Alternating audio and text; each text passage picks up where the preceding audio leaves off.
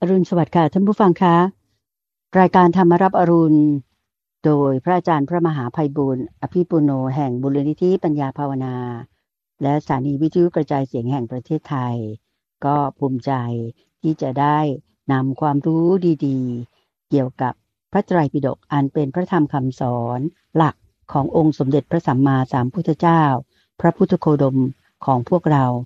กลับมาสาธยาย เล่าให้ท่านผู้ฟังได้รับฟังและรับทราบในเนื้อหา อันมีคุณค่าเปรียบประดุจเพชรเม็ดงามอีกครั้งหนึ่งแล้วนะคะค่ะแน่นอนว่าทุกเช้าวันเสาร์นั้นดิฉันก็จะได้มีโอกาสมาทำหน้าที่แทนท่านผู้ฟังในการที่จะนำไปกราบนมัสการพระอาจารย์พระมหาภัยบูร์อภิปุโน เพื่อที่จะรับฟังท่านได้มาขุดเพชรในพระไตรปิฎกให้พวกเราได้รับฟังกัน ไปกราบนมัสการพระอาจารย์พร้อมกันเลยค่ะกราบนมัสการเจ้าค่ะ พระอาจารย์เจ้าขาเจริญพรเจริญพรสาธุเจ้าค่ะในวันเสาร์เราก็มีนัดกันทุกสัปดาห์ เพื่อที่จะมาพูดคุย เรื่องในพระไตรปิฎกเป็นลักษณะที่พระพุทธเจ้าให้สมหัว รวมตัวทำการศึกษาสอบถาม ไตรตรอง พูดคุยกันว่า ในธรรมะข้อนี้ควรจะมีความหมายอย่างไรกี่นัยยะ ใช้ไปยังไงบ้าง อันนี้เพื่อที่จะให้เราเป็นกลุ่มบริษัทที่เลิศ พระอาจารย์ก็จึงขอไว้สัปดาห์ละครั้ง เป็นการบังคับตัวเองด้วย บังคับท่านผู้ฟังด้วย ว่าในแต่ละสัปดาห์ เราก็มีเรื่องที่จะเป็นหัวข้อมาในการพูดคุยกัน ชนิดที่ไล่เรียงกันไป ทีละเล่ม ในเล่มนั้นก็ไปทีละหน้า ในหน้านั้นก็ไปทีละข้อ ในแต่ละข้อก็ไปทีละบรรทัด ในแต่ละบรรทัดก็ไปทีละตัวอักษรทีละคำไล่เรียงไปดูสิว่าคำสอนต่างๆนั้นมีรายละเอียดยังไงกินยะ พูดคุยกัน โดยลักษณะที่เราทำนั้นก็คือท่านผู้ฟังก็ไปอ่าน พระมหาใบบุญก็ไปอ่านทำความเข้าใจแล้วก็มาพูดคุย เป็นลักษณะที่ว่าอธิบายให้กันฟัง สัปดาห์ละครั้ง ไม่ได้อ่านให้ฟังนะ ถ้าอ่านให้ฟังนี่จะเป็นช่วงของกลางประสูตรทุกวันพฤหัสอันนี้ท่านผู้ฟังต้องไปอ่านเอง หรือถ้ายังไม่ได้อ่านก็อ่านตามหลังก็ได้ เพราะว่าลำดับขั้นเนี่ยเราไล่เรียงกันไป ข้อดีก็คือว่าเราจะรู้ถึงแพทเทิร์นในการจดจำของครูบาอาจารย์ ที่ได้เริ่มเรียงลำดับ จัดหมวดหมู่ธรรมะไว้แบบนี้ ก็จะมีนัยสำคัญบางประการ อันไหนเหมือนกันคล้าย ๆ กันก็มาจัดหมวดหมู่ รวมกันเข้าเอาไว้ ดูแล้วอ่านแล้วเราก็จะมีความเข้าใจที่ลึกซึ้งได้ แล้วก็อันเนี้ยเป็นจุดที่ว่าเราจะทำความรู้ของเราให้มีความกว้างขวาง ในบางพระสูตรเรื่องราว พระอาจารย์ก็อาจจะไม่ได้ถ้าแบบทั่วๆไปอาจจะไม่ได้นำมาพูดคุย แต่พอเราไล่เรียงไปเนี่ยมันจะได้เจอทุกข้อยากก็มีง่ายก็มี เข้าใจได้ง่ายบ้าง เข้าใจได้ยากบ้างบางทีก็เป็นเรื่องเล็กๆ น้อยๆ สลับไปสลับมาเปลี่ยนบทเปลี่ยนชนะนิดหน่อย เราก็ได้เก็บรายละเอียดทุกสิ่งทุกอย่างเลย ไม่มีขาดตกบกพร่อง แล้วก็สัปดาห์ละครั้งทุกวันเสาร์ในช่วงของขุดเพชรในพระไตรปิฎกคราวนี้เราก็มาถึง หมวดที่สามในส่วนของชกัดนิบาตคือธรรมะที่มีหกประการ เป็นหมวดที่ว่าด้วยอนุตริยะ ก็เริ่มต้นข้อที่ 21เนี่ยจะแจกแจงอนุตริยสูตรไปในอีกหลาย ๆ แบบเรามาทำความเข้าใจกัน อืมเจ้าค่ะพระสูตรแรกเเรียกว่า สามกะสูตร คือเหตุการณ์ที่หมู่บ้านสามะเหตุการณ์ที่หมู่บ้านสามะนี่จะมีอยู่หลาย ๆ ครั้ง ในมัชฌิมานิกายก็จะมีอยู่พระสูตรหนึ่ง เป็นเหตุการณ์ที่เกิดขึ้นที่หมู่บ้านสามะ อันนี้มาถึงในอังคุตรนิกาย ได้ตรัสถึงธรรมะที่จะเป็นไปเพื่อความเสื่อม เป็นความไม่เจริญหกประการ โดยปรารบธรรมะสามข้อที่เทวดามาบอกพระพุทธเจ้า คือเทวดานี่ได้เห็นภิกษุที่เพิ่งบวชใหม่กลุ่มหนึ่ง ก็มีพฤติกรรมแบบนี้สามประการ ก็จึงมารายงานพระพุทธเจ้าบอกว่าเอถ้าธรรมะสามประการนี้เกิดขึ้นกับภิกษุรูปใดรูปหนึ่งแล้วเนี่ยมันจะไม่เจริญนะมันจะเป็นไปเพื่อความเสื่อมเจ้าค่ะ โดยได้อธิบายถึงสามประการคือ ความเป็นผู้ชอบทำการงาน ความเป็นผู้ชอบพูดคุย ความเป็นผู้ชอบนอนหลับเอ๊สามข้อนี้เราก็เพิ่งได้ยินมาสัก สองสามสัปดาห์ที่ผ่านมานี่เองนะ เจ้าค่ะ เออ เป็นเรื่องที่ท่านพระสารีบุตร ได้บอกกับภิกษุทั้งหลายเอาไว้ ถึงเหตุที่จะทำให้ตายแบบไม่เจริญ หรือตายแบบเดือดร้อน อันนั้นคือท่านแจกแจงไว้หกอย่างใช่ไหมสามอย่างแรกนี่เหมือนกับที่เทวดานี่มาบอกเลยนะเจ้าค่ะเออพอเทวดามาทูลกล่าวอย่างนี้กับพระพุทธเจ้าแล้ว พระพุทธเจ้าพอเกิดความพอใจคำว่าพอใจนี่คือหมายถึงว่าเออมันมันตรงกับที่เราสอนเนเทวดานี้มาพูดสิ่งที่เป็นสัมมาวาจา เป็นธรรมะดีละ เทวดานี้ก็จากไป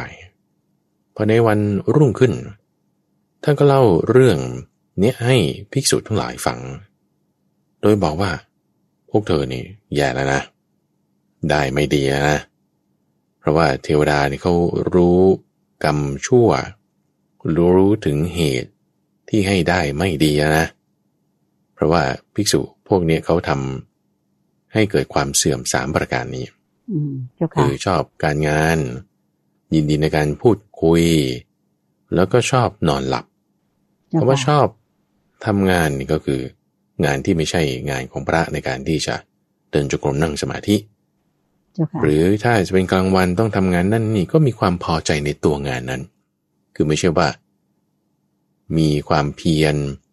ทำโดยที่ไม่ยึดติดยึดถือ แต่ก็ทำโดยความยึดถือความพอใจไม่ดี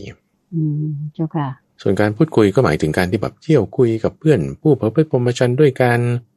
หรือไม่ก็พวกญาติโยม ไปคุยให้วันเวลามันล่วงผ่านไปเฉยๆไม่ได้จะทำประโยชน์อย่างอื่นใด ก็คือไม่ปฏิบัติไม่ไม่ปฏิบัติบูชาไม่นั่งสมาธิๆอืมไม่เดินนั่นแหละจงกรมใช่ไหมเจ้าค่ะพระนั่นอาแหจารย์ละนั่นแหละค่ะใช้เวลาไม่ถูกประโยชน์ไปใช้ในเรื่องการพูดเจ้าค่ะคุยเจ้าค่ะนอกจากใช้เป็นเรื่องการงานใช้เป็นเรื่องการพูดคุยพอเวลาจะมาทำสมาธิ เกิดความง่วงซึมเข้าครอบงำอีกอันนั้นก็แสดงว่าเป็นผู้ยินดีในการหลับไหล คือไอ้ตอนพูดคุยไม่ง่วงแต่ตอนทำงานอย่างอื่นนั่นนี่พอใจไม่ง่วงเพลินไป อะงั้นฉันจะนั่งสมาธิง่วงขึ้นมาทันทีเออมันเป็นงั้นเจ้าค่ะอืมสามอย่างเจ้ค่ะนี้ไม่ดีไม่เจริญทีนี้พระพุทธเจ้าก็เพิ่มเติมกับอีกแต่พอบอกอย่างนี้แล้วว่าสามอย่างนี้ไม่ดีนะ พวกเทวดาเนี่ยเขารู้นะยังมีเหตุแห่งความเสื่อมเป็นว่าอย่างนี้ เหตุแห่งความเสื่อมท่านจะกว่าปริหานิยธรรม ก็จะตรงข้ามกับคำว่าอปริหานิยธรรม ปริหานิยธรรมหมายถึงธรรมะที่มันจะให้เสื่อมได้อปริหานิยธรรมหมายถึงธรรมะที่จะเป็นไปเพื่อความไม่เสื่อม หมายความว่าสามอย่างที่ท่านเติมให้ ที่จะเป็นไปเพื่อความเสื่อมก็คือ การคลุกคลีด้วยหมู่คณะ ถัดมาคือความเป็นผู้ว่ายาก และถัดมาเป็นผู้มีมิตรชั่ว เรามาเทียบเคียงกับเมื่อสองสัปดาห์ก่อน หรือสัปดาห์ที่ผ่านมาที่เราพูดถึง บทธรรมะหกข้อของท่านพระสารีบุตรนะนะเจ้าค่ะสามข้อแรกนี่เหมือนกันเลยนะ การงานพูดคุยนอนหลับไหล แต่สามข้อท้ายที่พระพุทธเจ้าเพิ่มให้วันนี้ ไม่เหมือนกับสามข้อท้าย ที่ท่านพระสารีบุตรอธิบายไว้ ตั้งแต่สัปดาห์ก่อนนั้นเจ้าแล้วค่ะโดยสัปดาห์ก่อนนั้นพูดถึงการคลุกคลีด้วยหมู่คณะ อันนี้เหมือนกัน แต่มาคือความคลุกคลีด้วยเครือหาด แต่ในที่นี้พระพุทธเจ้าพูดถึงความเป็นผู้ว่ายากท่านพระสารีบุตรบอกข้อที่หกคือความอยู่ในธรรมเป็นเครื่องเนิ่นช้า ในที่นี้พระพุทธเจ้า ใช้คำว่าเป็นผู้มีมิตรชั่วคือปาปมิตร เพราะฉะนั้นสี่ข้อเหมือนกันสองข้อสุดท้ายไม่เหมือนกัน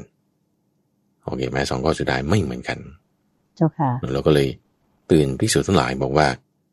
ถ้ามีหกประการนี่นะ โอ้เสื่อมแน่นอน เสื่อมอะไร เสื่อมจากกุศลธรรม คือคำว่าเสื่อมหรือไม่เสื่อมเนี่ยคุณเดินใจเราต้องเข้าใจในบริบท คือเขาหมายถึง ไม่ใช่ว่าตัวธรรมะนั้นจะไม่เสื่อมนะ หมายถึงว่าแม้แต่ไอความชอบพูดคุยเนี่ย มันก็ไม่ใช่ว่าเป็นของเที่ยง ไม่เสื่อมเนี่ยไม่ใช่ว่าเที่ยง หรือเสื่อมไม่ใช่หมายความว่า ไม่เที่ยง แต่ว่าไม่ว่าจะธรรมะที่ใช้เสื่อมหรือจะไม่เสื่อมมันก็ไม่เที่ยงเหมือนกันนั่นแหละ เจ้าค่ะโอเคนะอันนี่คือเรากำลังทำความเข้าใจเนาะเจ้าค่ะ แต่ว่าถ้าคุณทำธรรมะที่ว่าไม่เที่ยงในหมวดให้เสื่อมแล้วเนี่ย เราจะเสื่อมจากกุศลธรรม เสื่อมจากกุศลธรรม แต่ถ้าเราธรรมะที่ทำให้เกิดความไม่เสื่อมคืออัปปริหานิยธรรม เราจะไม่เสื่อมจากกุศลธรรมทั้งนี้ทั้งนั้น เรามาดูข้อที่ยี่สิบสองนะ นี่คือข้อที่ยี่สิบเอ็ดนะกำลังพูดถึง ต่อมาข้อที่ยี่สิบสองนี่เจ้าค่ะข้อที่ 22 เนี่ยท่านพูดตรงข้าม เราได้พูดเอาถึงอปริหานิยธรรม คือธรรมะที่จะให้ไม่เสื่อม ไม่เสื่อมอะไร ไม่เสื่อมจากกุศลธรรม หมายความว่าถ้าคุณทำธรรมะหกประการนี้ กุศลธรรมที่มีอยู่เนี่ยมันจะไม่เสื่อมไปเจ้าค่ะจะเจริญขึ้นนะก็คือเอาหกข้อที่อยู่ในข้อ 21 นั่นแหละ มารวมกัน พูดครั้งเดียว แล้วก็บอกกับพิสุทธ์ทั้งหลายไม่ได้ปรารบเทวดงเทวดาอะไรละเจ้านี่ก็ค่ะมาในข้อที่ยี่สิบสองยี่เป็นยี่สิบสองนี่ก็จึงมาด้วยกัน โดยยี่สิบเอ็ดนี้เล่าถึงเหตุการณ์ที่หมู่บ้านสามะ ส่วนยี่สิบสองนี่เป็นการรวบรวมเอาธรรมะที่พูดที่หมู่บ้านสามะ ทั้งสามประการโดยเทวดาทั้งสามประการโดยพระองค์เอง มารวมกันเป็นหกประการอยู่ในหัวข้อเดียวกันคืออาปาริหานิยธรรมนะนี่คือข้อที่ยี่สิบสอง เจ้าค่ะ ทีนี้ว่าที่ว่าไม่เสื่อมไม่เสื่อมนี่หมายความว่ามันเป็นเหตุเป็นผลของมัน ไม่ใช่ว่ามันจะไม่เสื่อมคงที่ถาวรไม่ใช่ แต่ว่าถ้าเราไม่ชอบการงานเราไม่ชอบพูดคุย เราไม่ยินดีในการนอนหลับไหลเราไม่คลุกคลีด้วยหมู่เป็นคนว่าง่าย มีมิตรดีแล้วเนี่ย คุณจะไม่เสื่อมจากกุศลธรรมใช่ไหมแต่อย่างไรก็ตามไอ้หกอย่างนี้มันก็ไม่เที่ยงนะอืมเจ้าอะค่ะถ้าหกอย่างนี้มันเสื่อมไปหายไปไม่ได้สร้างเหตุที่ถูกต้อง กุศลธรรมก็เสื่อมไปเหมือนกัน เพราะฉะนั้นกุศลธรรมก็ไม่เที่ยง ไม่เที่ยงเพราะอะไร เพราะตามเหตุเงื่อนไขปัจจัย เหตุเงื่อนไขปัจจัยคืออะไร ก็หกประการนี้ ถ้าคุณทำหกประการนี้ กุศลธรรมก็ไม่เสื่อม มันคงเต็มที่ แต่ธรรมะหกประการนี้ก็ไม่ใช่ของเที่ยง เพราะว่ามันหายไปได้ ถ้าคุณไม่ได้ทำมัน ไม่ได้สร้างเหตุ กุศลธรรมก็เสื่อมไปได้จ้าค่ะกุศลธรรมที่ว่าไม่เสื่อมไม่เสื่อม เสื่อมได้แน่นอน ถ้าเหตุแห่งการเสื่อมของมันมีมา ถ้าเหตุแห่งการเสื่อมของมันดับไปหายไป มันก็ไม่เสื่อม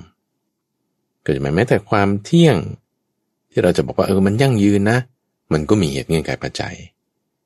แม้แต่ความไม่เที่ยงเฮ้ยมันไม่มั่นคงถาวรยั่งยืนนะก็มีเหตุเงื่อนไขปัจจัยเจ้าค่ะก็จะหมายเราเพราะฉะนั้นเราดูตามเงื่อนไขปัจจัย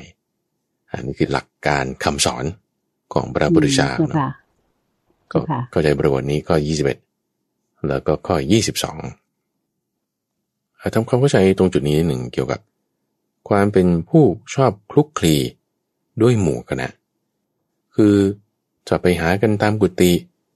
อ่าชอบไปมาหาสู่กัน คนเดียวบ้างสองคนบ้าง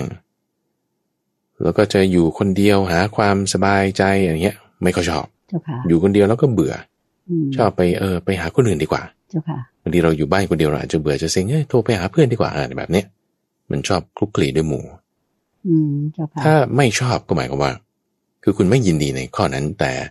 จะยินดีในความที่ว่าอยู่ผู้เดียว หาความสงบในภายใน จิตต้องน้อมไปแบบนั้นเจ้าค่ะ แล้วก็ในความเป็นผู้ว่ายาก หรือความเป็นผู้ว่าง่ายเนี่ยนะ ไม่ได้หมายความว่า สั่งให้ไปทำอะไรแล้วก็ทำ ตามคำสั่งนะ แต่ว่ายากหรือว่าง่ายเนี่ยคือนอบน้อมในคำสอนนั้นไหม สมมติสอนบอกว่า ไม่ฆ่าสัตว์ ถ้าคุณโอ้ยก็นิดหน่อยนะมดตัวเล็กๆ แล้วก็ยุงตัวน้อยๆ ไม่เป็นไรยุงมันมีโทษนะเราก็ฆ่ามันซะหน่อยเจ้าอ่าอัค่ะนนี้คือคุณไม่ได้ทำตามคำสอนบอกยากเลยนี่อืมเจ้าค่ะอ่าไม่ไม่ได้ว่าบอกง่ายเลยนี่ เพราะว่าถ้าบอกง่ายนี่จะต้องมีหิริโอตปะ มีความกลัวมีความละอายในคำสอนทำตามคำสอนและมีความเกรงกลัว ต่อพระพุทธพระธรรมพระสงฆ์สิกขาต่างๆแต่เพราะว่าไม่เกรงก็จึงเป็นผู้ว่ายาก แต่ถ้าเกรงก็คือเป็นผู้ว่าง่าย แต่ประเด็นอย่าไปใช้ผิดในความที่ว่า เหมือนทหารสั่งอะไรก็ต้องทำอย่างเงี้ยนะไม่ใช่อย่างนั้นนะแต่ว่าสั่งอะไรมันอยู่ในธรรมไหมก็ถ้าอยู่ในธรรมะ คือไม่ใช่คำสั่งนะแต่เป็นคำสอนนะเจ้าค่ะ คือทำตามคำสอนหรือไม่ถูกไหมเจ้าค่ะใช่อาจารย์ใช่คือเชื่อฟังเคารพเชื่อฟังแล้วก็ปฏิบัติตามคำสอนของพระพุทธองค์อืมถ้าเผื่อไม่ไม่ทำตาม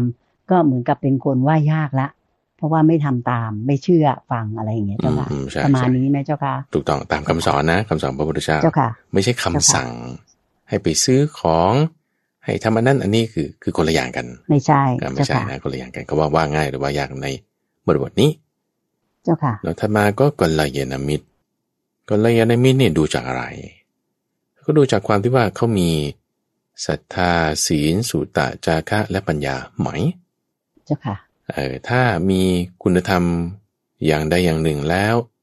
เออเราตามศึกษาคุณธรรมนั้นจากเขา ก็จะเป็นกัลยาณมิตรหมายถึง มิตรที่จูงกันส่งเสริมกันให้เกิดกัลยาณธรรมกัลยาณธรรมหมายถึงธรรมะที่จะให้เกิดความเป็นคนดีขึ้นมาได้กัลยาณมิตรไม่ใช่ คนที่แบบว่าจะทำดีให้เรา หรือทำให้เราพอใจ ไม่เหมือนกัน ไม่เหมือนกันตรงที่ว่าสมมติเพื่อนรักเราใช่ไหมมันก็เลยเออเนี่ย ฉันมีเหล้าดีๆ มาให้เธอเลยนะเนี่ยแหมโอ้โหหมักมาแบบหลายสิบปีแล้วก็ สุดยอดเลยเนี่ยหนึ่งในล้านเนี่ยลองกินดู เออ นี่นี่แบบว่าหวังดีจริงๆนะเนี่ยเคยไหมอ่า หวังดีนะเนี่ยเพื่อนรักเพื่อนรักประเภทนี้ไม่ใช่ ไม่ใช่ไม่ใช่ ไม่ใช่กัลยาณมิตรนี่เป็นปาปามิตร คือครบแล้ว ก็จะเกิดสิ่งที่ไม่ใช่กัลยาณธรรม คือเกิดบาปขึ้นในตัวเราหมายก็ว่า ก็ชวนกันไปผิดศีลอย่างเงี้ยนะทั้งนั้นที่เขาก็รักเรานะเออเขาหวังดีกับเรานะก็จึงชวนเราไปกินเหล้านะ หวังดีกับเราหวังให้เรามีความสุขไงเจ้าค่ะอ่าแต่ว่ากุศลธรรมมันไม่ใช่นะมันก็คนละอย่าง แล้วก็ไม่ใช่ว่า ถ้าเขาด่าเราขนาบเราพูดให้เราไม่ดีเราฟังแล้วมันไม่รื่นหู จะบอกว่าเขาเป็นเพื่อนชั่ว มันไม่แน่นะเออเขาอาจจะตักเตือนเราก็ได้นั่นใช่ไหมเจ้าค่ะใช่ เตือนแรงๆนิดนึงใช่นะคะอย่างพระพุทธเจ้าอย่างเงี้ยโอ้เวลาด่าพระนี่โอ้โหบางทีก็แสบเหมือนกันนะเออ ฟังแล้วก็บางทีก็เสียวสันหลังวาบเลย โอ้โหท่านว่าแรงปานนี้ อ้าวไม่เกิดสุขเวทนาแน่ เออ แต่ว่าให้เกิดกัลยาณธรรม เพราะฉะนั้นพระพุทธเจ้าจึงเป็นกัลยาณมิตร ที่บางทีก็ไม่ได้ว่าจะให้เราเกิดสุขเวทนาได้เจ้าค่ะก็คือผลเบื้องต้นหรอก เหมือนอย่างการกินยาดอง ที่ผสม น้ำปัสสาวะหรือน้ำเค็มกับ พวกผลไม้ที่มีรสฝาดเจ้าค่ะเช่นสมอหรือมะขามป้อมเป็นต้นเราก็จะมีคุณสมบัติเป็นยา แต่ว่ารสชาติมันนี่โอ้ไม่ได้เรื่องเลย แต่ว่าก็กินไปแล้วมันก็จะมีผลดีในเวลาต่อมา ก็คือหายจากไข้หายจากเจ็บป่วยใช่นะคะเพราะฉะนั้นจุดนี้เราดูที่กัลยาณธรรม หรือปาปะธรรมที่มันจะเกิดขึ้นหรือดับไปนั่นเอง ไม่ได้ดูที่เวทนา คนที่เราคบด้วยนั้นเจ้าค่ะเจ้าค่ะนี่คือข้อที่ยี่สิบเอ็ด แล้วก็ข้อที่ยี่สิบสองถัดมาข้อที่ยี่สิบสามพระสูตรชื่อว่าพยสูตรว่าด้วยภัย โดยยกเรื่องของกามแล้วก็ไก่สรามอมะ กามเนี่ยมีเขาเรียกว่าไวยพจน์ คือคำที่เหมือนกันเราท่านแจกแจงออกทั้งหมดหกคำด้วยกัน อืมเจ้าค่ะคำว่าภัยคำว่าทุกข์ คำว่าโรคคำว่าฝีคำว่าเครื่องข้อง แล้วก็คำว่าเปลือกตม เนี่ยเป็นชื่อของกาม เป็นชื่อของกาม อืมเจ้าค่ะทำไมอะโอ้ยเพราะว่า กามเนี่ยมันทำให้ผูกพันมีฉันทะราคะทำให้เผลอเพลิน ก็จะเกิดภัยขึ้น โอเคนะ ทั้งในโลกนี้และในโลกหน้า กามที่ว่าให้เกิดความผูกพันเพลิดเพลินนุ่มหลง ก็จะทำให้เกิดทุกข์ขึ้น ทั้งในโลกนี้และในโลกหน้ากามที่มีความเพลินมีความกำหนัดมีความยินดีจะทำให้เกิดเป็นโรค คือความไม่สบายขึ้น อันนี้ก็ทั้งในภพนี้และภพหน้าเจ้าค่ะฝีด้วยเครื่องข้องด้วยเปลือกตมด้วย เพราะว่ามันจะเกี่ยวข้องไว้ เราทำความเข้าใจในทั้งหกคำนี้ เอาคำแรกก่อนทั้งเจ็ดคำนี้นะคือคำว่ากามด้วยเนี่ยนะ เจ้าค่ะกามไม่เหมือนกับกามคุณ กิเลสกามกับวัตถุกามเป็นคนละอย่างกันนั่นคือใช้คำว่ากามเหมือนกันแต่ว่า พอไปประกอบกับสิ่งอื่นๆแล้วมันจะมีความหมายแตกต่างกันไป อืมเจ้าค่ะ เอาคำว่าวัตถุกามซะก่อน วัตถุกาม หมายถึง สิ่งของภายนอก ที่เป็นรูปเสียงกลิ่นรสผลิตภัณฑ์ทั้งห้าอย่าง รูปนี่ก็ เช่นรถยนต์โท รศัพท์มือถือ เสียงนี่ก็เช่นดนตรีรสก็เช่นอาหารต่างๆ ที่มันเลิศหรูอลังการวิจิตรพิสดารวิลิสมาลาอลังการวังเวอร์เนี่ยเจ้าค่ะบ้านรู้รู้รถงามงามๆอะไรเงี้ยนะเนี่ยเรียกว่าเป็นวัตถุกรรมวัตถุกรรมชนิดที่ประณีตก็มี วัตถุกรรมชนิดที่ไม่ประณีตคือเป็นของหยาบก็มี วัตถุกรรมชนิดที่ประณีตเช่นอะไร อย่างเช่นว่าบ้าน สร้างอย่างดีฉาบทาฝาผนังติดวอลเปเปอร์ อันนี้คือวัตถุกรรมที่ประณีต รถยนต์โอ้นี่รถยุโรปอ่ามีเครื่อง V12 โอ้เดี๋ยวนี้เขาเป็นไม่ใช่ไอซ์แล้วเขาเป็น EV อย่างนี้นะอ่าเจ้าค่ะเป็นรถใช้ไฟฟ้าอย่างนี้เป็นต้นอันนี้คือรถแบบว่าวัตถุกรรมที่พิสดารเลิศหรูประณีต วัตถุกรรมที่ไม่ประณีตก็ บ้านแบบปุโรทั่ง เราเป็นหลังคามุงจาก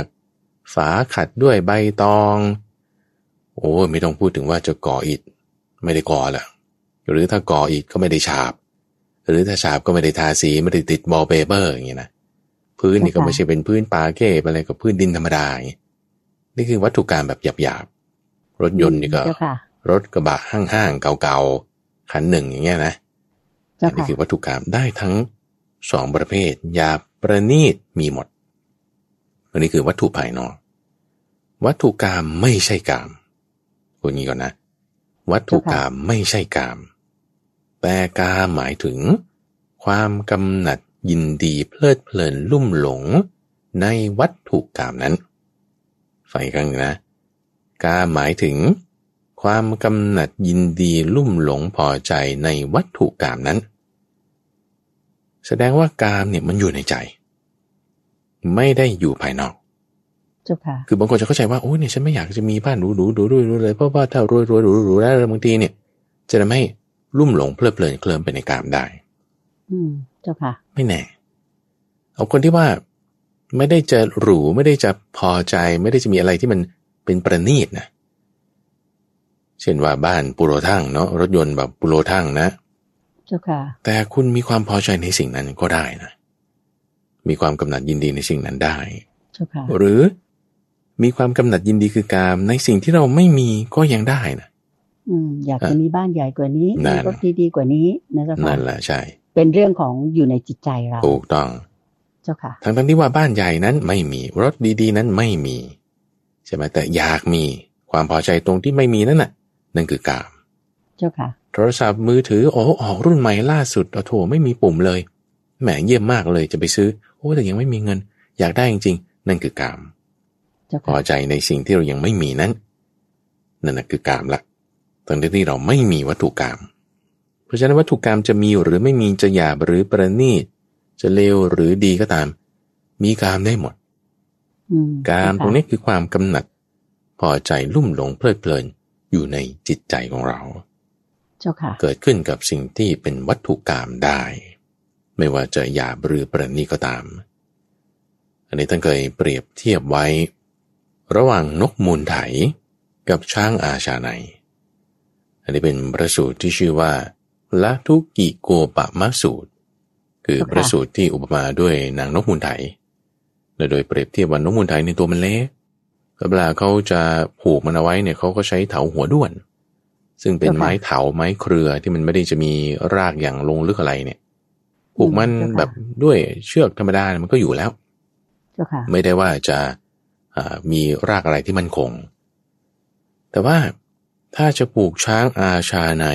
ชั้นเจนสงครามมีงางอนงาม โอ้เขาเอา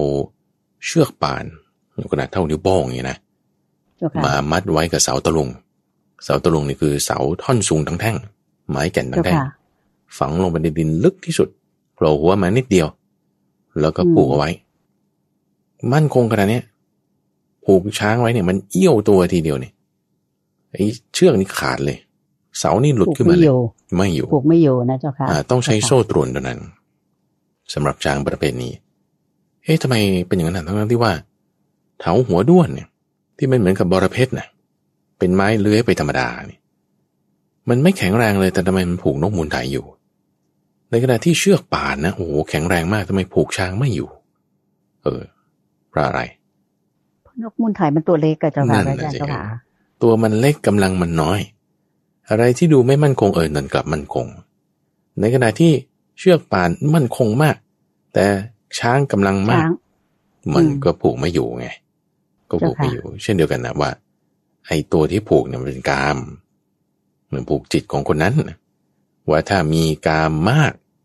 กำลังเขาก็น้อยเหมือนจิตนกมูลไทยเจ้าค่ะถ้ามีกามน้อย จิตคุณก็มีกำลังมากจะเหมือนช้างอาชาในเครื่องผูกน้อยๆ เหมือนเถาหัวด้วน ผูกถ้าจิตมีกามผูกอยู่เลย ผูกอยู่เลยวัตถุกรรมนะคือหมายถึงเถาหัวด้วนเนี่ยเปรียบเหมือนวัตถุกรรม วัตถุกรรมอะไรที่จะไม่ค่อยประณีตอะไรต่างๆอะเอ่อรถโบโรทั้งบ้านเก่าๆส้มๆเงินทองไม่มากมายอะไร กลับผูกเขาอยู่ ผูกจิตของคนที่มีกามเนี่ยอยู่หมัดเลย แม้จะไม่ประณีตก็ตาม แต่ถ้าจิตของคนที่ไม่มีกาม จิตแบบมีกำลังช้างอาชนะฮะโอ้เครื่องผูกที่เป็นวัตถุกรรมที่บอกว่าโอ้บ้านหลังโตๆเงินทองมากมายเฮ้ยผูกไม่อยู่แห่งวัตถุกรรมแบบนี้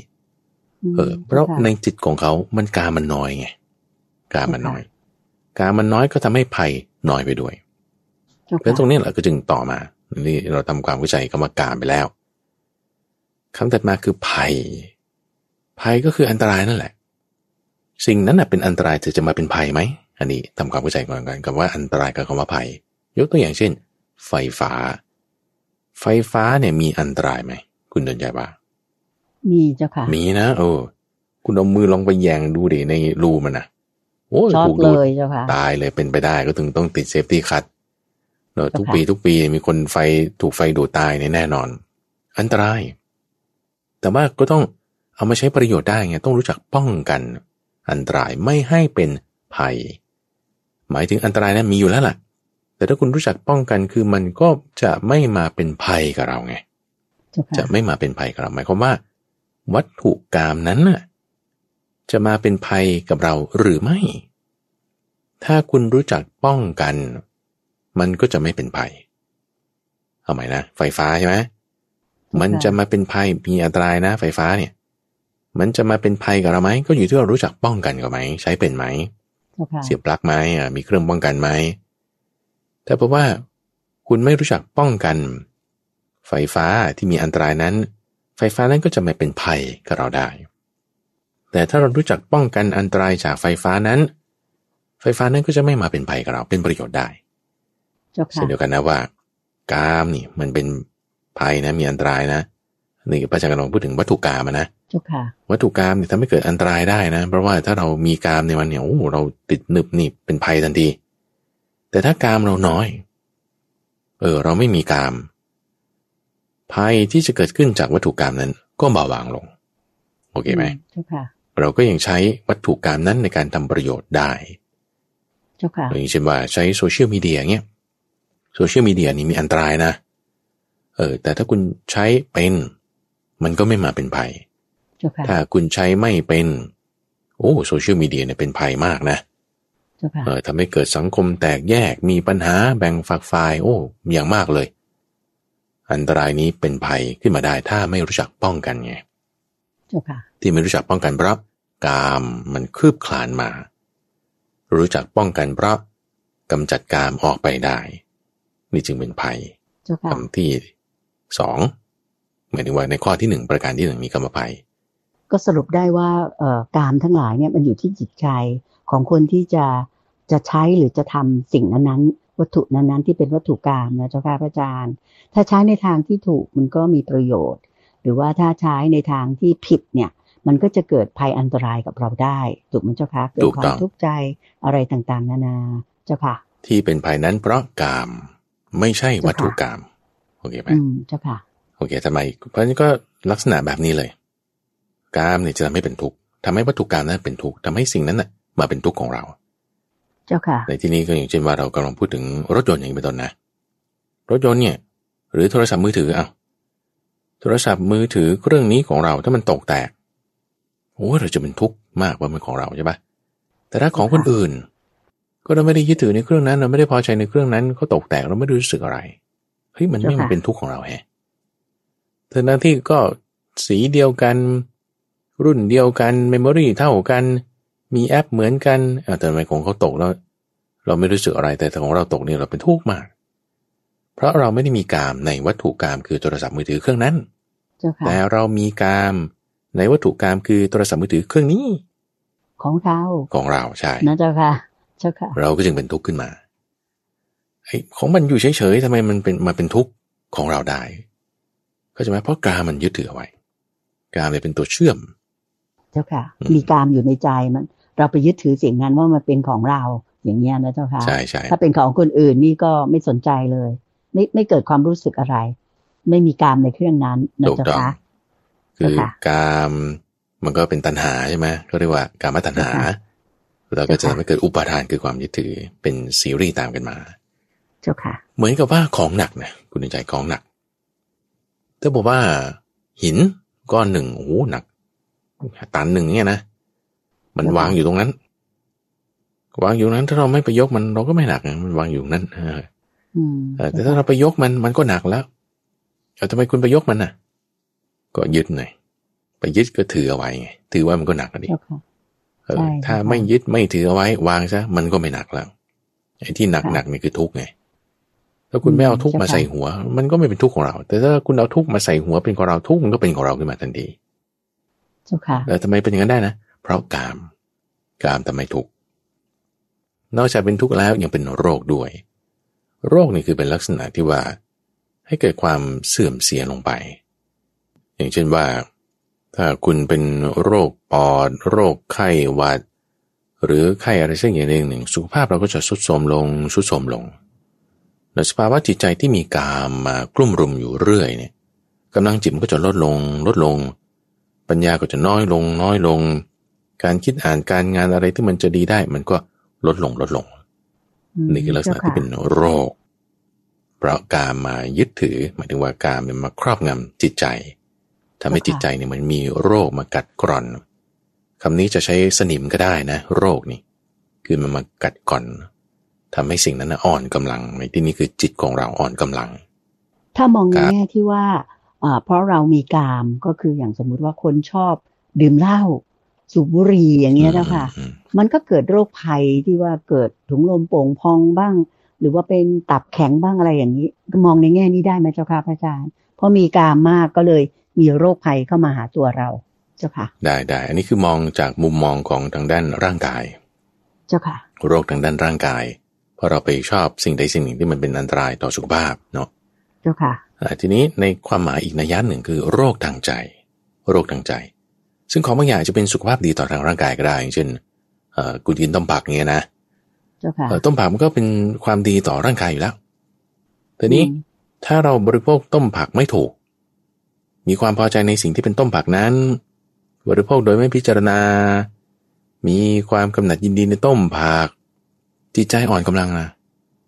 เออเพราะจิตที่ไม่ได้รักษาในตอนบริโภคอาหาร จิตก็จะถูกให้เสื่อมไป ถูกโรคนี่คือกาม เพราะกามมันอยู่ในอาหารที่ดีๆ เป็นต้มผักนั้นนะได้อืมเจ้าค่ะกามไปติดอยู่ในอาหารที่ไม่ดีเป็นสุราเป็นบุหรี่ก็ได้ แต่ติดในอาหารที่ดีๆ เป็นต้มผักเป็นผักสดก็ได้เหมือนกันร่างกายเราอาจจะเจริญอยู่ แต่จิตใจอาจจะสุดโทมลง เพราะโรคคือกามเนี่ยได้ก็ไปยึดถือไงก็ดูอย่างพวกที่เป็นนักกิจกรรมแอคทิวิสต์เนี่ย ที่เขาแบบว่าไปเบียดเบียนคนนั้นคนนี้ให้กินอาหารมังสวิรัตบ้างอะไรบ้าง พวกนักรณรงค์อะไรทั้งหลายนะประท้วงนั่นนี่เออบางทีประท้วงนั่นนี่อะไรเงี้ย ก็ก่อความเดือดร้อนได้ก็ จะเห็นได้ว่าอาจจะมีส่วนที่เป็นความยึดถือในจิตใจสูงแล้วก็จึงทำให้กัดกร่อนกัดกินจิตใจของเขานี่ก็เป็นโรคได้ในยะนี้ก็จะหมายถึงโรคที่เกิดขึ้นในทางใจอืม เจ้าค่ะ อาการมันก็จะออกมาคุณใจในคำที่สี่คำว่าฝี ฝีนี่ก็คือ เวลามันอักเสบนั่นนี่คือเราเปรียบเทียบกับทางร่างกายของเราเนี่ยนะเจ้าค่ะถ้าผิวหนังบริเวณไหนของร่างกายเรามีการอักเสบอยู่ภายใน เนื้อมันอักเสบอยู่ข้างในเนี่ย มันก็จะผลิตหนองออกมา แล้วก็สะสมไว้ปูดปูดๆขึ้น เป็นสิ่งที่เราเรียกว่าเป็นฝี ซึ่งฝีก็คือน้ำหนองที่ขังอยู่ในใต้ผิวหนังของเราเจ้าค่ะแล้วหนองที่เรียกว่าฝีกัดหนองนะเอเจ้าอค่ะใช่ น้ำหนองที่ขังอยู่เนี่ย มันมันเจ็บด้วย แต่นิดหน่อยก็จะเจ็บจี๊ดเจ็บจี๊ดอยู่ข้างในเจ้าค่ะแล้วเวลาที่เราบีบหนองออกมานี่โอ้หนองนี่เหม็นด้วย สกปรกด้วย มีเชื้อโรคนี่เต็มอยู่ไปหมดนั่นคือน้ำเหลืองที่มันมันแปลสภาพแล้วนะเจ้าแต่ค่ะร่างกายพยายามเอาน้ำเหลืองมาเนี่ยเพื่อที่จะ กำจัดเชื้อโรค แต่เชื้อโรคก็ก็กินน้ำเหลืองนั่นแหละ ยิ่งแปลงเป็นหนองยิ่งดีอ่ามันก็เลยกลายเป็นฝีขึ้นมา ซึ่งฝีทั้งเจ็บด้วยทั้งแตกด้วยแล้วก็แพร่ไปได้ด้วยอักเสบได้ด้วย ฝีนี่คือชื่อของกาม ถ้ามีกามอยู่ ก็จะทำให้หมักหมมสะสมเป็นฝีได้ โดนนิดเดียวก็เจ็บ ซึ่งปกติผิวหนังธรรมดาของเราเนี่ยโดนกระทบนิดหน่อยมันไม่เจ็บนะเจ้าค่ะ แต่ว่าถ้าเป็นฝีปุ๊บโดนนิดหน่อยมันเจ็บทันทีหมายความว่าถ้าเรามีกามกัดกินอยู่ในจิตใจของเราเนี่ยนะเขาพูดเรื่องอะไรนิดหน่อยบางทีแบบข่าวหนังสือพิมพ์อะไรเงี้ยฟังดูแล้วมันเคืองมาก โดยช่วงยิ่งบางคนนี่อ่านข่าวพระอย่างเงี้ยนะโอ้ยพระสงฆ์ทำให้ดีจุดนั้นจุดนี้เดี๋ยวจับยาเสพติดละเดี๋ยวก็จับนั่นนี่โอ้แบบรู้สึกเคืองใจมาก โอเคทำไมคุณเป็นอย่างนั้นนะ โอ้ยจิตใจมันแบบพูดเรื่องนี้มันมันไม่ไม่ไม่พอใจเลยกระเทือนใจ นิดหน่อยเลยโอ้ เพราะว่าจิตเหมือนมีฝีแล้วไงเอาทำไมอะก็คุณมีความกำหนัดยินดีเพลิดเพลินในพุทธศาสนาอ่าในธรรมะในความดีอะสิ่งที่ดีๆเนี่ยเรากำหนัดยินดีได้นะมีความกำหนัดยินดีที่ไหนจิตมันจะเป็นเหมือนฝีทันทีมีกระทบนิดหน่อย ให้ไม่ได้ตรงตามที่เราต้องการ เราก็จะจี๊ดขึ้นมาทันทีอันนี้คือไม่ดี เป็นฝีอืมเจ้าค่ะ โอเค ประการถัดมาก็เป็นเครื่องข้องหมายความว่าเครื่องข้องเนี่ยท่านเปรียบไว้เหมือนกับหนามเวลาเราเข้าไปในดงหนามจะขยับข้างหน้าก็โดนหนามเกี่ยว จะขยับข้างหลังก็โดนหนามเกี่ยว จะไปทางซ้ายก็โดนหนามเกี่ยว จะไปทางขวาก็โดนหนามเกี่ยว สุดท้ายเนี่ยมันจึงคล้องไปหมดขัดไปหมดทำอะไรก็ไม่ได้ มันถูกบีบคั้นมาก คนที่มีกามเนี่ยที่ใจมันจะเป็นแบบนี้ ถูกบีบคั้นมากเหมือนถูกบีบคั้น ถูกบีบคั้นเนี่ยมันยังไงคุณเดือใจยกตัวอย่างเช่น คุณทำงานอยู่ในที่ทำงานเนี่ยนะอ่าค่ะก็ได้เงินเดือนใช่ไหมเงินเดือนก็ดีอยู่แหมทำไมได้เงินจะไม่ดีใช่ปะล่ะอ่าได้เงินมาเสร็จแล้วก็เลี้ยงครอบครัวโอ้ทำความดีไม่มีปัญหาทีนี้ปรากฏว่า ถ้าถูกกลั่นแกล้งในที่ทำงาน ถูกกลั่นแกล้ง ถูกใส่ร้ายบ้างถูกอ่าติชินนินทาบ้างถูกอะไรบ้าง โอ้ยไม่พอใจ แต่ไม่พอใจจะลาออก ก็ลาออกไม่ได้ เพราะว่าทุกวันก็จะไม่มีเงินเดือนใช่ปะล่ะเจ้าค่ะจะอยู่ก็ขับแค้นใจไม่อยากอยู่เลยอ่านี่คือจะขยับมันไม่ได้มันคล้องอยู่ไปหมด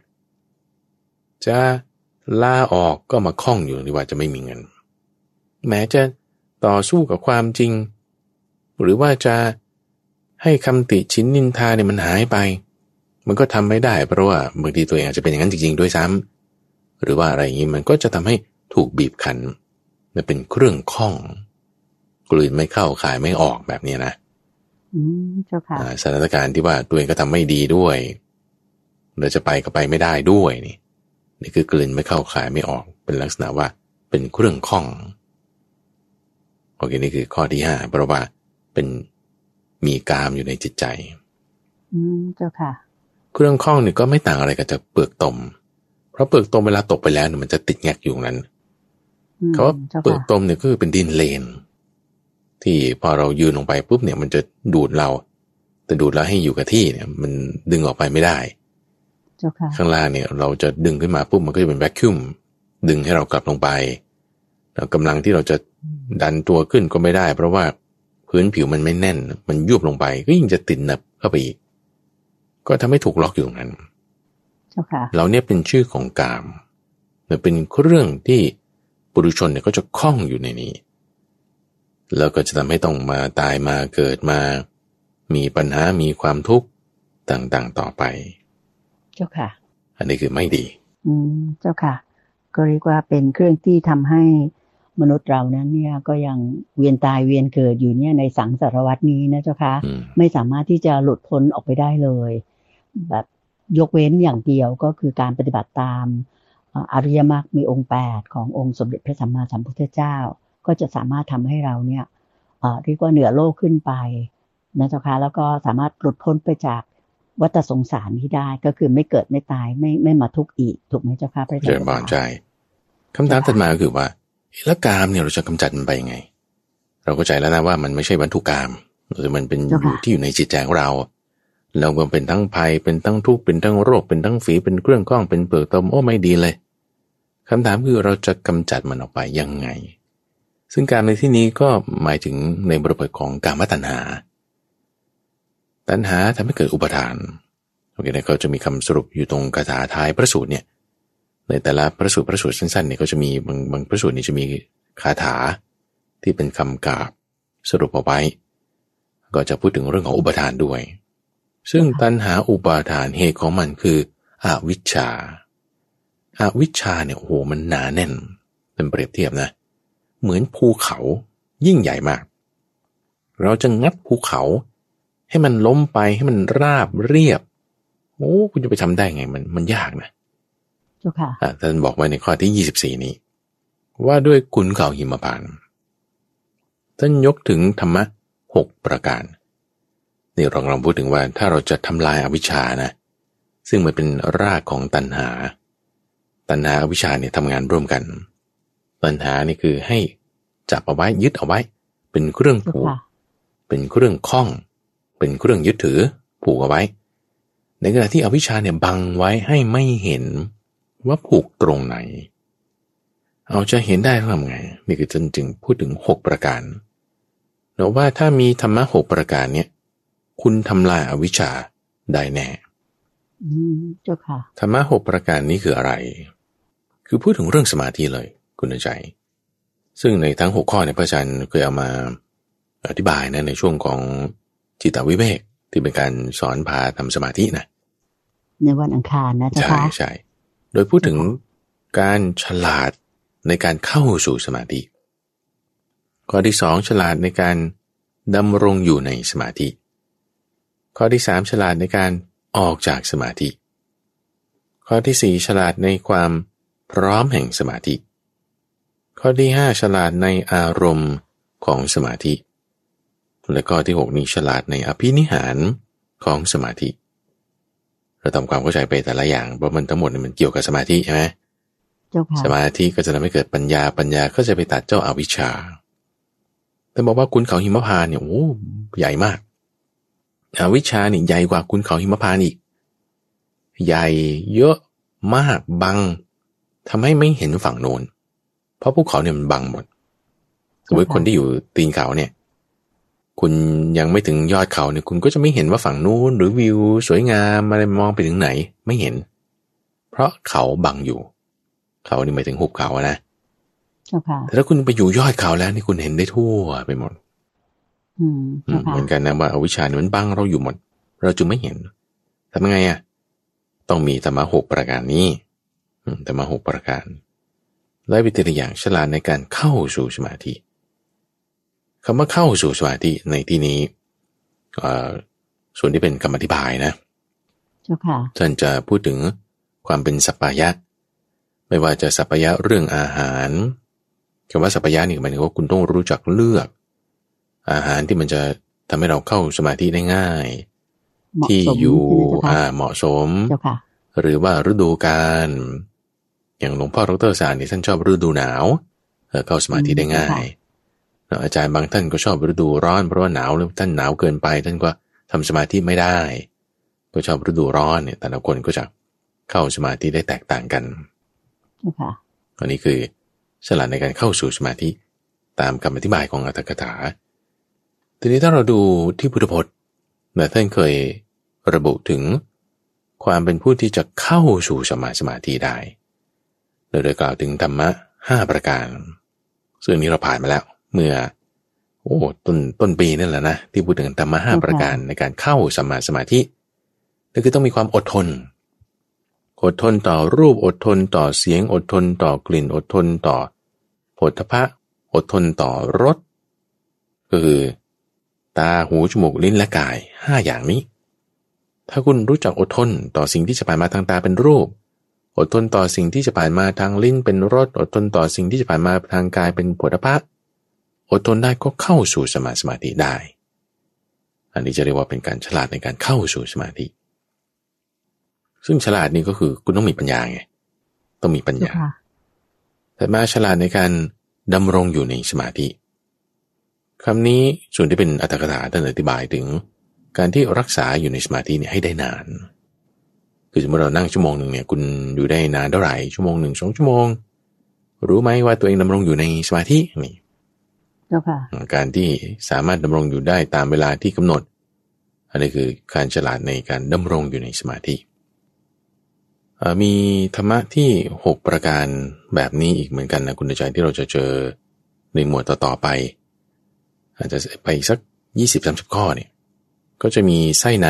อันนี้เหมือนกันแต่ว่า หัวข้อเปลี่ยนไปอันนี้ก็พูดถึงว่าการที่จะทำลายอวิชชาได้ใช่ไหมข้อที่24แต่ว่าข้อต่อไปเนี่ยจะพูดถึงการที่ทำให้มีกำลังในสมาธิพอมีกำลังในสมาธิพระคุณฉลาดเห็นนั่นนี่ก็จะมีให้มีปัญญากำจัดอวิชชาได้ เจ้าค่ะฉลาดในการดำรงอยู่ในสมาธิ ถัดมาเป็นผู้ฉลาดในการออกจากสมาธิ ในที่นี้ส่วนที่เป็นคำอธิบายอันตรกถาท่านพูดถึง กำหนดเวลาที่จะออกจากสมาธิได้คำว่ากำหนดเวลาที่จะออกจากสมาธิเนี่ยคือสมมติเรานั่งเซสชันหนึ่งชั่วโมงนี่ตอนที่เราจะออกเรากำหนดได้ไหมว่าจะออกตอนนี้ หรือออกมาแล้วเนี่ยเรารู้ไหมว่าเราออกแล้วเนี่ยต้องมีสติสัมปชัญญะในตอนออกจากสมาธิเสมอเจ้าค่ะ จริง ๆแล้วนะ เราไม่ควรจะออกจากสมาธิเลยนั่นคือเราควรจะรักษาสมาธิเนี่ยให้อยู่ในทั้ง ตอนลืมตาหลับตา อิริบทนั่ง อิริบทกราบพระ อิริบทยืน อิริบทเดิน อิริบทเข้าห้องน้ำกินอาหารนี่ถ้าคุณฉลาดในการออกจากสมาธินะคือจะรักษาสมาธิเนี่ยให้มันอยู่ต่อเนื่องไปตลอดได้ จะออกเวลาไหนก็ออกได้ ไม่อยากออกก็ไม่ออกก็ได้นี่คือในการออกจากสมาธิ อันนี้ต้องปฏิบัติมากมายนะเจ้าค่ะพระอาจารย์ถึงจะทำได้โยมว่าอ่าต้องฉลาดเพราะว่าพอเรา ปกติว่าเรานั่งสมาธิเสร็จพอเราออกจากสมาธิเนี่ย เราก็จะแบบว่าไม่ได้ไม่ได้อยู่ในสมาธิแล้ว ยกเว้นว่าจะเก่งจริง ๆ อย่างพระอาจารย์หรือหลวงพ่ออะไรอย่างนี้นะเจ้าค่ะยมว่านะเจ้าคะก็คือต้องมีการฝึกทำมากทำให้มากฝึกให้มากทำให้มากก็จะเป็นผู้ฉลาดขึ้นมาได้ เจ้าค่ะแต่มาประการที่สี่เป็นผู้ฉลาดในความพร้อมแห่งสมาธิคำว่าพร้อมแห่งสมาธินั้นหมายถึงพ องค์ประกอบต่างๆ ในสมาธิมันพร้อมเปลี่ยนกัน ก็จะทำให้จิตนั้นมีความร่าเริงขึ้นมาได้นี่คือพร้อมแห่งสมาธิธรรมประการที่ห้าคือฉลาดในอารมณ์แห่งสมาธิ หมายถึงอะไรที่มันจะไม่เป็นอุปการะต่อสมาธินี่ เราก็ไม่เอามาเป็นอารมณ์ แต่อะไรที่มันจะมาเป็นอุปการะต่อสมาธินี่ เราก็เอาสิ่งนั้นเนี่ย มาเป็นอารมณ์นั่นคือหมายถึงว่าคุณต้องรู้นิมิตนะเช่นเราบอกว่าเราเอาพุโทโธเป็นนิมิต ให้เกิดสมาธิอันนี้คือฉลาดในอารมณ์แห่งสมาธิ บางคนใช้พุทโธ บางคนใช้สัมมาอรหังบางคนใช้ลมหายใจ บางคนใช้นามรูปบางคนใช้คำพูดอะไรต่างๆ ก็แล้วแต่ ให้มาเป็นอารมณ์ ในการที่จะเกิดเป็นสมาธิได้นี่คือประการที่ห้าและเป็นอารมณ์ของสมาธิ ส่วนประการที่หกนั้นคืออภินิหารแห่งสมาธิ หมายถึงการฉลาดในการเจริญสมาธิแต่ละขั้นละขั้นจนเกิดความชำนาญ แล้วก็เลื่อนขึ้นไปได้คำว่าเลื่อนขึ้นไปได้นี่ก็คือว่า คุณรู้ว่ามันมีขั้นอื่นต่อไปที่สูงขึ้นอยู่ อภินิหาร อภินิหารเนี่ยคือที่มันดีกว่านี้ต่อไปอีกมันมี ไม่หยุดอยู่แค่ ขั้นธรรมดาธรรมดาในขั้นเดียว แต่ว่ามีขั้นอื่นๆต่อต่อไปอีก การที่คุณรู้ถึงว่า เอ้ยมันมีละเอียดไปกว่านี้ก็มีนะ เออ แล้วก็ทำให้มันได้ด้วยเนี่ยนะ เออการกระทำแบบนี้ นี่ก็เรียกว่าเป็นผู้ที่ รู้จักอภินิหารของสมาธิการรู้จักอภินิหารเนี่ยก็ต้องอาศัยความชำนาญ ต้องสังเกตดีๆว่า เอ๊โทษของสมาธิขั้นนี้มันเป็นอะไร คือสมาธิมันมีโทษ ของมันอยู่ แต่ว่าโทษนี่คือโทษมันน้อย แต่ว่าคุณมันมากคำว่าโทษน้อยคุณมากก็คือสมมติเราเข้าชั้นหนึ่งสมาธิขั้นหนึ่งเนี่ยคุณเนี่ยมันมีมากโอ้ยเพราะว่าคุณไม่มีกามเลยเนี่ยมันดีมากอยู่แล้ว ประโยชน์นี่มีมาก ก็มีวิตกวิจารความคิดที่ไม่เป็นทางการใช่ปะละ่ะเจ้าค่ะ แต่ว่าโทษของมันก็มีคือความที่ว่ามันคงอยู่ไม่ได้นะมันเสื่อมไปได้ในความที่ว่าเดี๋ยวมันก็กลับไปคิดเรื่องกามอีกนะโอ้ดิมันทำไง คุณต้องเห็นโทษของมันก่อนแล้วคุณถึงจะ เลื่อนขึ้นได้นั่นทำไงถึงจะให้มันดีขึ้นไปกว่านี้นั่นต้องหาอภินิหาร สิ่งที่ยิ่งขึ้นไปอีกงั้นก็อย่าคิดอะไรมันเลยขึ้นชั้นสองไป เรื่องของกามก็จะไม่มากวนแม้แต่ในชั้นสองบางทีก็ยังมีโทษคือความที่มันไม่เที่ยงมันกลับไปชั้นหนึ่งได้ยังมีวิตกวิจารได้ ก็ให้เห็นอภินิหารต่อไปว่ามันคือชั้นสามมีนะอย่างเงี้ยเลื่อนขึ้นไปสี่ห้าหกเจ็ดแปดจนถึงขั้นเก้า จนถึงสัญญาเวทายตานิโรธเนี่ยจะรู้ถึงอภินิหารในสมาธิเกิดความชำนาญในการเข้าสมาธิขั้นสูงสูงขึ้นไปนั่นเองเจ้าค่ะเจ้าค่ะสาธุเจ้าค่ะนี่คือข้อที่ยี่สิบสี่เราคิดว่าวันนี้เราก็คุยกันได้สี่ข้อนี้แหละนะคุณใจข้อที่ยี่สิบเอ็ดถึงข้อที่ยี่สิบสี่จะเป็นเรื่องของสมาธิอันนี้เรายังไม่ได้เข้าไปในหมวดที่ว่าเป็นชื่อของหมวดนี้เลยนะธรรมะ หมวดที่ว่าด้วยอนุตริยะเนี่ยเราอยู่ในสี่ข้อแรกนี่ก็เป็นเรื่องทั่ว ๆ ไปกันเกริ่นไว้ก่อนเกริ่นไว้ก่อนใช่เจ้าค่ะนี่คือเนื้อหาในวันนี้เรื่องของคุณเพชรในพระไตรปิฎกธรรมะว่าด้วยหมวดหกประการชากานิบาตเชิญบานเจ้าค่ะกราบขอบพระคุณเจ้าค่ะ พระอาจารย์เจ้าค่ะค่ะท่านผู้ฟังคะเวลาในรายการธรรมรับรุณช่วงของขุดเพชรในพระไตรปิฎก ในเช้าวันเสาร์นี้ก็คงจะหมดลงเพียงแค่นี้ค่ะ ดิฉันอยากขออนุญาตที่จะเรียนเชิญท่านผู้ฟังทางบ้าน ได้ตามรับฟังพระอาจารย์พระมหาภัยบุญอภิปุโน ได้มาสาธยายหรือว่าเล่าสรุปให้ฟังอีกครั้งหนึ่ง ในเรื่องของขุดเพชรในพระไตรปิฎกในข้อถัดไปสำหรับเสาร์นี้ก็คงจะต้องขออนุญาตนำท่านผู้ฟัง กราบขอบคุณและกราบนมัสการลา พระอาจารย์พระมหาภัยบุญอภิปุโน เพียงแค่นี้นะคะ กราบขอบพระคุณและกราบนมัสการเจ้าค่ะพระอาจารย์เจ้าค่ะเจริญบานเจริญบานสาธุเจ้าค่ะ